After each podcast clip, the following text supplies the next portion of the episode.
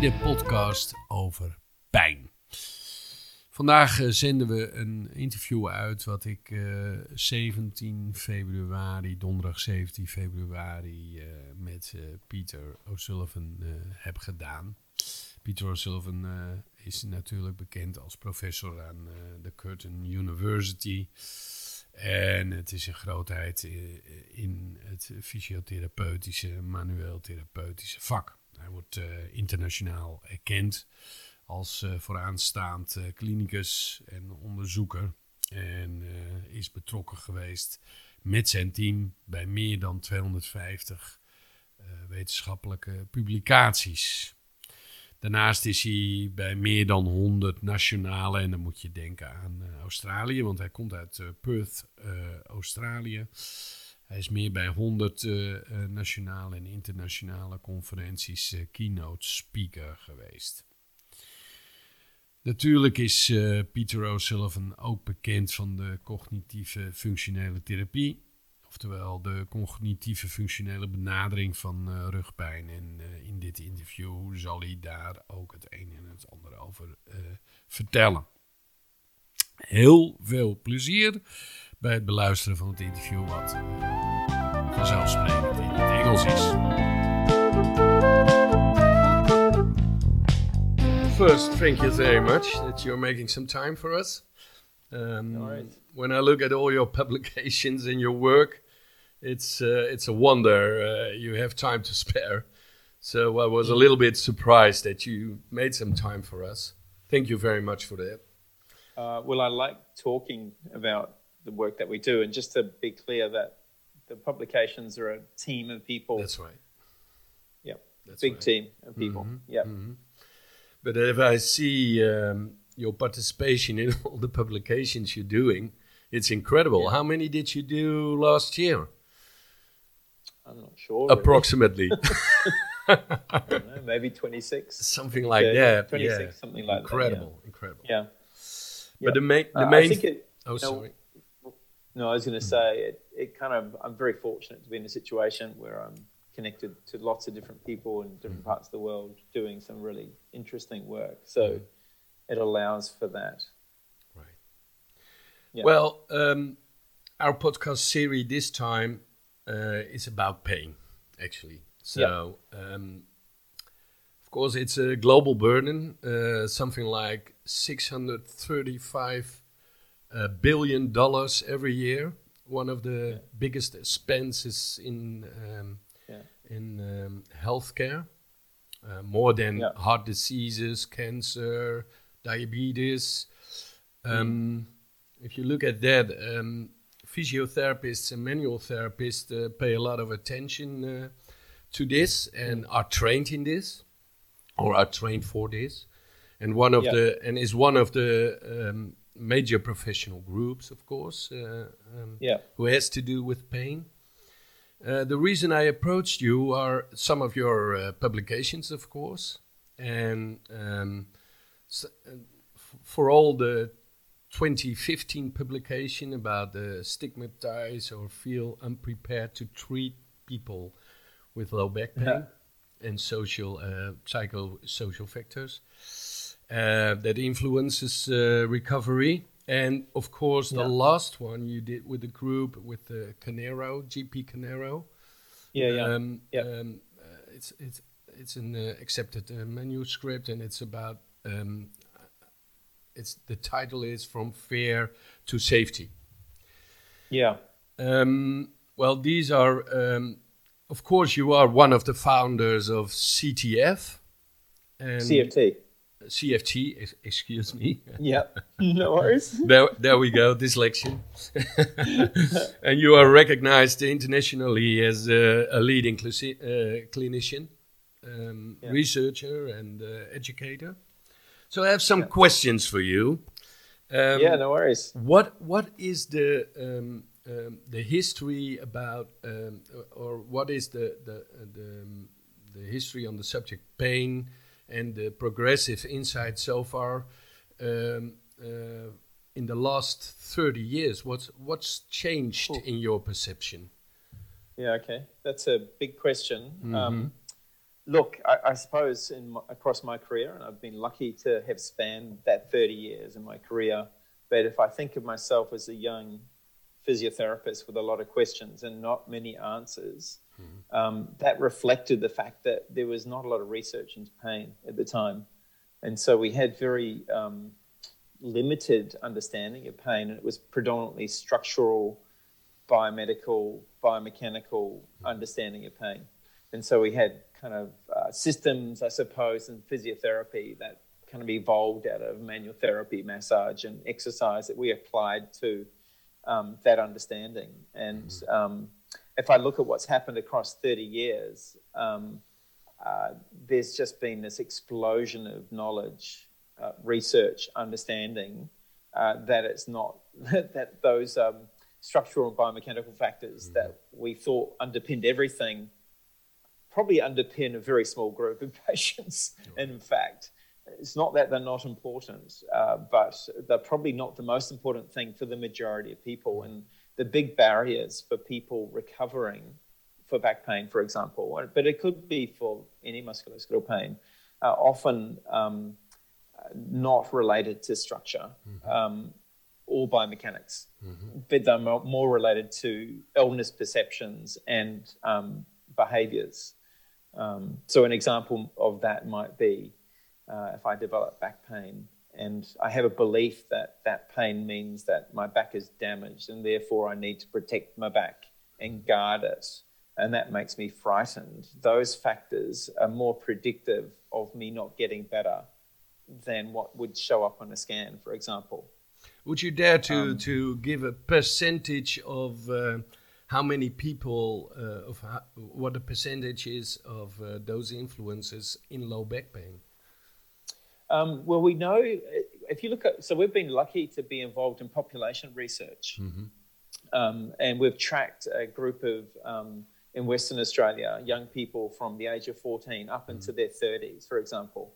And we know that um, about you know, 45% of young people at the age of 14 have reported back pain. Mm-hmm. That's about 70% at the age of um, 18 up towards the, you know, the age of 22. Yeah, um, and a lot of those people track right through. And at the age of about um, 17, about 21 and 2, like one in five of those people are reporting neck pain, back pain, mm-hmm. taking time off school, seeking care, mm-hmm. Um, taking medication. And if you look at that group, there's a group of people with back pain who don't seek care, mm-hmm. and there's a group of people who do seek care. So we don't know about a lot. Well, what we know about a lot of those people, there are people in our community who hurt their back, get on with it, never seek care, don't take mm-hmm. medication, get on with their lives. Um, and when you profile those two groups of people, the things that predict the ones who are more likely to seek care, more likely to take time off school, take time mm-hmm. off work, avoid activity, physical activity, they come down to things like their um, uh, their belief systems. So if yeah. you have a negative belief around back pain, that back pain, you know, will impact on your life negatively, and that it may um, lead to ongoing problems in the future, you're more likely to be the person who'll make sense, go and seek care, take medication, avoid work, physical activity, and those behaviors emerge very early in life. So we know, for example, that you can identify those people at the age of 17 are way more taking time out of school, are way more likely to be taking time out of work at the age of 25 and at the age of 30. So, it, like we develop our beliefs around pain very early in life, and they're influenced by social factors, our parents' response to pain. We learn pain from an early stage in life. Mm-hmm. We learn it from our peers, we learn it from our experiences, we learn it from our carers. Mm-hmm. Uh, and that then can set a trajectory for later life. Right. And of course, other factors interplay with that. We know, you know, if you've had a um, tough early life, uh, we know that significant life stress events, we know living in a, um, a toxic family relationship, those things set the system up. They set up the nervous system to be more responsive, to develop, to increase the risk of you developing pain and persistent pain down the track. Mm-hmm. So I, I, think in answer to your question, our whole understanding of pain has completely changed. That this is this can be related related pathology in a really small group, like maybe three to five percent. Mm-hmm. Um, but for the majority of people, it's not clearly linked to, you know, clear pathology, uh, and it's influenced by a whole bunch of factors. Um, the majority of us will get back pain in our life. The the group that become disabled, that's the group we're interested in. It's a bit like saying who gets a cold and who gets chronic fatigue after a cold. Right. Well, that's the group you got to look for. Right. Who cares about who gets a cold? Because the majority get better. And it's probably the COVID story right now as well. Like, who are the people at risk of COVID and of long COVID? They've got to be our interest. Did you have COVID? No, No. no, we've, well, just to be, we've been in lockdown and we still are in Western Yes, Australia. We literally haven't been able to fly out of our state for two years. Incredible. Um, well, there was a brief window when we could go to New Zealand that lasted for about a month, Mm-hmm. um, but nowhere else. So um, no, we're we're only now for the Mm-hmm. first time we're ninety eight percent vaccinated in our state, My um, God, that's that's a lot. and and we're still in lockdown, and we're only now yeah. starting to see we're starting to see COVID come into the population now. oh my God. Yeah. Yeah.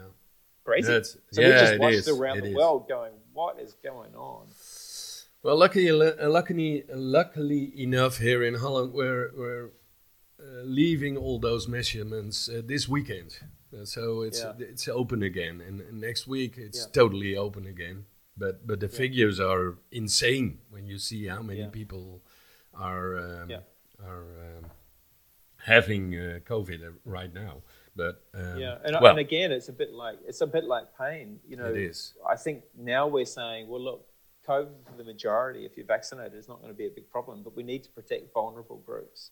We need That's to identify those who are at risk and protect them, uh, and deliver right care for them. And that's how the pain story is essentially. Um, well, you already uh, uh, mentioned uh, um, uh, uh, what what have changed the last thirty years, and what is interesting to see is that there are,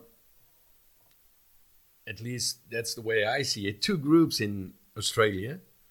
The M- Mortimer Moseley, on a Lorimer Moseley group, and and your group, and which is very nice to see is that you joined into um, uh, the from fear to safety uh, um, uh, Right. paper. Um, how yeah. how did it go? Well, um, just to be clear, there are Yeah. lots of groups in Yes. Australia, Mhm. um, re- different research groups that are uh, looking at the problem from a different perspective. Right, And right. we've just identified two groups. I, I don't So, see um, you as uh, enemies or stuff like that, but uh, no, no, no, no. But I it, think- but there's our- another our insight. on- yeah, exactly. Yes, And our, yes. our view on this is it's such a big problem having um, different people who look at a problem from different perspectives right. adds to a broader perspective. Mhm. Um, and so, look, this this all stemmed from J.P. Caneiro's PhD. So he was particularly interested in pain-related fear in people with back pain. So, Mhm. um, uh, and he, you know, if you tracked his work, he was interested. We had a professor of psychology. Right. We had a professor of pain psychology, which was Steven Linton. Mhm. Um, uh, we had Lorimer's background in terms of neurophysiology of pain.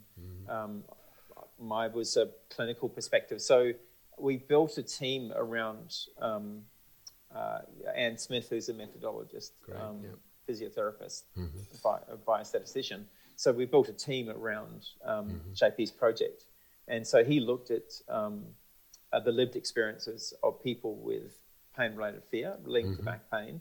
And then he tracked um, the process of change for those people um, through a CFT intervention, which essentially took them from a point of being um, disabled and frightened of pain to an understanding that they're actually they're, they're, it was safe. So the fear fear to move versus safety to move, and he tracked that journey with them and looked at the factors that changed as people improved, and the kinds of things that um, that changed. He's got a beautiful paper in British, uh, not British, um, Behavioural Research and Therapy Journal that looked at things like um, people's perception of controllability of pain, their levels of pain related fear. Um, and when those things changed, their pain levels and disability changed. So, fear and pain for those people were very coupled. Fear and pain and disability was very kind of connected. Um, and, and, you know, part of his paper was kind of tracking that what has to change for those things to change for these people. Mm-hmm. There was a um, qualitative component to that as well. So um, that that paper that was in Physical Therapy Journal was essentially an overview of JP's work in his PhD thesis. Mm-hmm. Well, what, what was new for me, but probably not for the rest of the world, is that you already start with a, a, on a very low level of anxiety with CFT. I always thought it was more for the more um, um, well, how do you you can you can use the word chronic, but uh, chronicle, but you already start with uh, graded exposure stuff, if I understand it right. Um, when yeah. I can say that safety learning is the same as uh, graded yeah. exposure, or is it, so, or so, is it a little bit yeah, different? So, so um, it depends on how you describe graded exposure. So mm-hmm. there are kind of three pillars to the intervention. One is what we call making sense of pain, yes. which is to help people to understand the meaning of their pain through their own narrative, their own experience. That's more the, the understanding, beliefs. Mostly group, of course. Um, which is a bit different to the traditional pain neuroscience. Mm-hmm. This is more about taking the person's narrative uh, and making it make helping them make sense of their own story right. in their own words. Right. That right. makes sense, but right. from a biopsychosocial perspective. Mm-hmm. Um, that's that part, and then the second part is what we would call behavioural learning, mm-hmm. um, where you would take someone who might be um, frightened, for example, of bending and lifting, which mm-hmm. is a mm-hmm. common thing in back pain. Um, and taking them through a graded process of exposure, mm-hmm. but doing it in a way where you disarm them. So, one of the things that we know is that if a person's frightened, mm-hmm. um, that that will be linked to pain thoughts. It's like, right. oh, it's dangerous to bend, I might damage myself. Um, it's a link to emotions, which mm-hmm. is I'm frightened, mm-hmm. and it's linked to a behavior, which is I'm tense. I will right. tense and protect my back. Mm-hmm. I won't bend it. And so the exposure part is to dismantle those factors mm-hmm. through a behavioral experience. So, for example, if your body's response to do something threatening is to tense up, which right. is a normal response if you're frightened, mm-hmm. teaching that person to relax their body, to, to not guard their core, to breathe into their belly, to get out of that fight, flight or fright response into deep relaxation. Is that what you like mean, disarmed? These yeah. factors? Yeah, right. Yeah, disarmed. Right. Yes, yeah. right. Uh, and, and then gradually take them back to the threatening task in mm-hmm. a way that feels safe for them. Right. So that over a period of the session, it usually happens within a session, mm-hmm. the person goes from in a pain experience, a fear experience, and a belief mm-hmm. and a protective guarding response to relaxing their body moving it, mm-hmm. realizing that actually it was less painful than what they thought it would be, mm-hmm. and that has an effect of disarming their fear or reducing their fear. Right. How uh, many so times do you have to repeat this uh, form? So, or...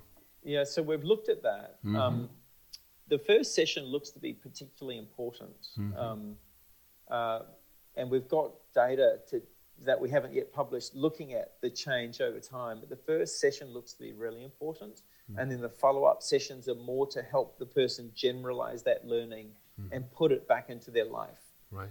So there's no point that you are confident to move in my treatment room. No. But when you go home and you pick up your child, mm-hmm. you're terrified. Yes. So the subsequent sessions are about generalizing that learning. Mm-hmm into activities of daily living. And for some people, that's really tough. For some people, it's like a light bulb moment mm-hmm. where within a session, you can see their pain go from, you know, 8 out of 10 to 2 out of 10 within a treatment session. Mm-hmm. Um, when you disarm them, when you build their self efficacy, when you reduce their fear, you teach them to relax their body, uh, mm-hmm. uh, and they have this kind of light bulb moment of going, whoa, mm-hmm. that's just turned my world upside down. For others, it's a much more graduated process. And if you track JP's um, cases that he published, you'll see that everyone's trajectory is unique to them. Mm-hmm. Uh, and also that there are flare ups along that journey as well. And the interesting thing is the things that tended to be related to these pain exacerbations were getting sick, getting run down, getting stressed, um, uh, periods of inactivity, coming off medications like opioids. Mm-hmm. It wasn't usually physical factors that triggered these pain That's events. Right. And that speaks to our knowledge of chronic pain being very much mediated through the immune system. Mm-hmm. Um, that, you know, things that trigger the immune system can trigger pain. Right. So things like not sleeping, being stressed, um, not exercising, you know, being run down, getting the flu, getting COVID, for example, those things could become a trigger for a pain event. Mm. Uh, and those those opportunities, those pain events, are critical opportunities to reinforce learning mm. as well. Um, c- can you tell me what, what the success rate is of CFT? Do you have figures on that? Or? Yeah, so that's a really good question. We're um, currently uh, completed a big trial here in Australia mm-hmm. um, for people with disabling back pain, mm-hmm. and it's a it's the largest trial to date. I think we've had over 400 people recruited in that trial. We'll have much better understanding of that from that data set. Mm-hmm. Um, so hopefully, sometime later this year, we'll have more understanding of that um, from a decent data set. This, the trials to date have been relatively small, so it's mm-hmm. hard to gauge that. Mm-hmm. Um, but we'll have a better understanding of that. But, but let me be clear on this not everyone responds. Um, uh, and there was a lovely qualitative um, paper that Sam Bunzli led, mm-hmm. which looked at the responders and non responders. And the people who responded uh, said that they understood pain. They had a kind of um, a, a, new understanding of pain from a mm-hmm. biopsychosocial perspective. They had developed pain control strategies so that they could get back to their life, get living again. And Those still didn't. and still they Sorry. had. And still they had yeah. pain. Yeah. Uh, yeah, but much less pain. Um, all right. Uh, yeah, much less pain. So, so they, the thing around pain is so interesting because we know that if you feel you can control something like mm-hmm. pain, it will reduce your worry, anxiety, and fear. Right. You have control over it. Right. If pain is something you have no control over, if it's a, if it's uh, intense, it's not predictable, it's not controllable, mm. that will increase your level of distress. Right. And so we teach a lot of, we explicitly teach the ability to control pain mm-hmm. uh, through regulating thoughts, emotions, and behaviors.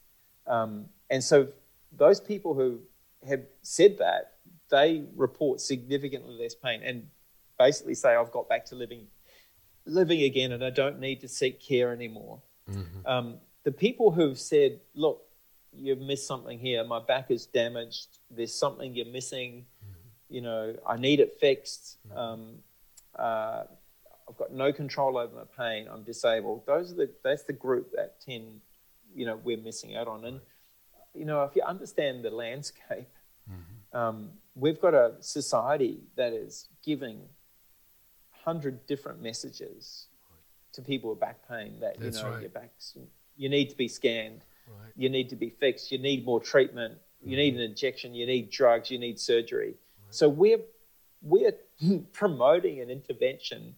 That swims against the tide, mm-hmm. that goes against all the messaging that happens right. out in the community. And it's a so tough it's a job, really, right? it's a really tough yes, job. It's a yes. tough sell. Right, it, right, It's like trying to market something mm-hmm. that has got no. It's like you're trying to market something that's going to do you out of a job.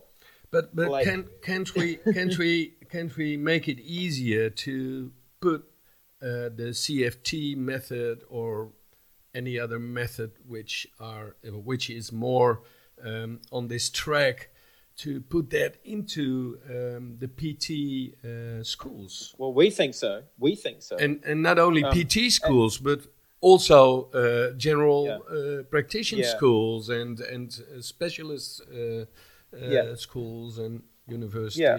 So I think it's starting to happen. Um, mm-hmm. um, you know, one of the things that I think generally around the the university education systems, a lot of more updated evidence is being put into those training mm-hmm. programs. Mm-hmm. I think I think what's probably happening at the moment is we have a much better understanding of the factors that are underpinning pain.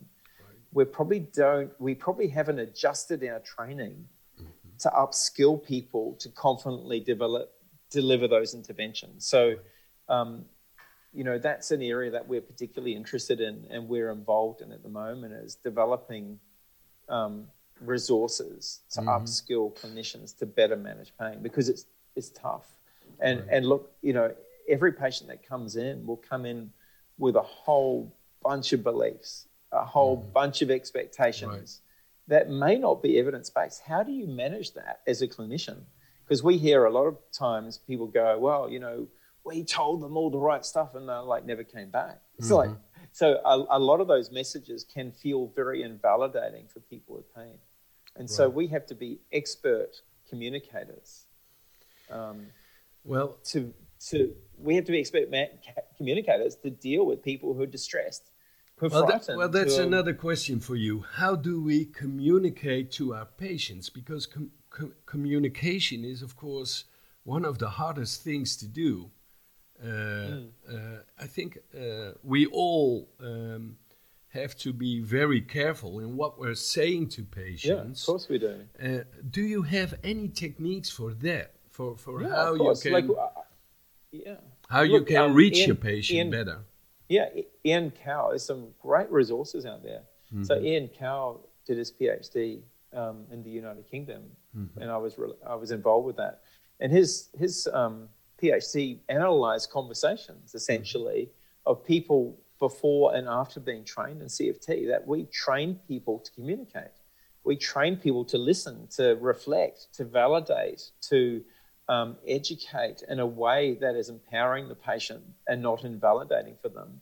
Um, we have a, um, a, developed a communication quiz called low back pain communication.com if you want to listen to it, which is a I'm going to write it down now. Uh, one more, yeah, one more time, please. low back pain mm-hmm. communication.com. And that's a quiz that we developed to describe unhelpful versus helpful communication for patients. Mm-hmm. And that's been really popular because people, it's like, so it's basically um, gives two scenarios a helpful scenario and an unhelpful scenario. And it talks about the evidence behind them. Mm-hmm. Um, and that's the kind of resources that we're interested in developing to support clinician mm-hmm. having difficult conversations. Right, because right. we face them every day in practice. Mm-hmm. And I think we haven't spent the time training that. And we're, you know, in our university, we're doing that now. We're changing our curriculum to update our programs to align with the evidence. We need to do that all around the world. Mm-hmm. You already as the evidence evolves. Sorry. Yeah, of course, of course. Yeah. Um, you already um, put on a paper the ten things which are uh, yeah. mostly crap about low back pain. If you have to yeah. pick one out of, out of the ten, when I when I put a knife on your throat and you have to pick one, which one would you oh, pick? Oh, look, I think the most devastating one for patients is that pain means I'm damaged. Right. I think I think that's the most devastating one because mm-hmm. if people think they're damaged, mm-hmm. they will protect, they'll guard, they'll avoid, they'll seek scanning, they'll seek to be fixed. Right. I think that's probably the most unhelpful one. Mm-hmm. And, and, look, to be fair, there are people who are damaged. Right. you know, we right. see people who, who, have fractures, who have dis- massive disc prolapses, mm-hmm. where there is tissue pathology. Of we course. need to make sure we screen for that. Mm-hmm. So that's not a message you can give everyone with back pain. You need to triage them 1st mm-hmm. um, to make sure that you've triaged and eliminated the possibility right. of, of pathology, and then you can give that message. Of course, of course, of course. Yeah, but, but well, unfortunately, a lot of people who have no pathology have that been given that message because they've been given a scan that shows you know normal findings for people mm-hmm. on the scan, and, and that's become patholo- pathologized right. and frightens them. Mm-hmm. Peter, we're running out of time. No worries. Uh, unfortunately, I could talk for hours with you. Uh, Wim, yeah. Dun- Wim Dankaerts, you know Wim Dankaerts, of course, yeah. of your group. Wim was my first PhD student. oh, cool. I'm, I'm going to interview him as well. So, do yeah, you have great. a question for Wim? Ah, um, look, a question for Wim. Uh, I, I go, Wim, are you working too hard? Still. but it's the same with you, I guess. That would be my question. That would be my question for Wim. Whenever right. I see Wim, I'm going, Wim, have you cut your hours down? have you spent more time with your family? Oh, that's good. Are you exercising enough? And, and, I think probably, you know, that questions I ask myself as well. Right, right. Uh, because I think, you know, if you're involved in, as he is, academia, mm-hmm uh, clinical work and teaching. It's a tough it's a tough journey because you're you know bridging lots of different you know you're you're trying to cover lots of bases and mm-hmm. keeping healthy and keeping well and keeping mm-hmm. um, a balanced life is a bloody hard challenge when you right. do that. well, it's clear. so it's we need your... to encourage each other on that, right? That's right. That's what we encourage for our patients. Right, right. Could you, uh, uh, when we, uh, the last question, could you give a take home message for patients? Yeah, listen to them. Mm-hmm. Listen to them. Listen to them. Mm-hmm. Just listen to them. I, an open question, like my first question to a patient is, Tell me your story. That's the first question I ask anyone who walks into my room. And mm-hmm. within the first minute, they'll tell you something that's deeply important about their story. Listen to them we spend way too much time talking and mm-hmm. not enough time listening. Our patients bring all the knowledge to the table. They are the expert in their own condition. We just need to get outside our head and put ourselves in their shoes and listen to them and understand their fears, their concerns, their hopes, their dreams, their goals, their worries, and then through that lens, help them on a journey. Thank you very much. I'm gonna uh, ask you one more thing. You're you're coming to Holland uh, somewhere in September to to speak. Uh, no, i I'm not actually. Oh no. no. Um, I, I was going there with a bottle of wine for you. no, well, you're welcome, but you'll be drinking it on your own. Oh my god! Um, ah. I think this the story there is is I'll be zooming in from Australia to Holland. Okay. Okay. Yeah. Well, whenever I have uh, the opportunity to meet you, uh, I already uh, saw you once in Singapore on a conference of yeah, uh, low back yeah. pain and pelvic girdle pain. Yeah. Whenever, whenever I have the chance to see you, which which wine do I have to bring with me? Which wine do you like, oh, especially? Well, I like red wine. I like red wine. Red wine, but what what red wine? You have? Uh, look, I'm pretty choosy. Uh, I'm not that choosy on good good red wine. I mean, we have uh, certain varieties here. Uh, uh, exactly. New Zealand has Pinot Noir. We have Shiraz, Cap, mm-hmm. you know, Cab Sav. All of those wines are lovely. But are you more the the the, the person of uh, a big red wine or or? Yeah, I like a big red wine. More like smooth. Yeah, I do. Like a Barolo yeah. or stuff like that. Yeah, yeah. Look, I it depends on my mood. Yeah, right. That's right. That's I, am right. okay with a variety. I kind of like variety. That's right. That's right. Well, Peter, thank you very much. It was very nice to speak to you, and uh, I hope I can see you uh, soon somewhere. Yeah. Well, one day again we will fly, I presume. Um, I hope but so. you know, I kind of feel like with the way the world's going and how our planet, we have to be way smarter about communicating like That's this, right. and probably not hopping on a plane as much as well. That's right. For, for the environment, yeah. it's much better. Yeah, I think it's good. thank you very much. Have a nice day. Pleasure. And thank you. Thank you. See you. Bye bye. See you. Tot zover het uh, interview met Peter O'Sullivan. Uh, voor de volgende podcast hebben we een interview gepland met Wim Dankaerts, uh, werkzaam bij de KU in Leuven. Um, dat zal de derde podcast zijn in de serie over pijn. Ehm, in de tussentijd kun je natuurlijk, als je bang bent dat je die mist, een herinnering krijgen als je je abonneert op eh, eh, YouTube of als je op Spotify eh, ons volgt. Natuurlijk op Podbean kan dat ook. Ehm, hele fijne dag verder en hopelijk tot de volgende podcast.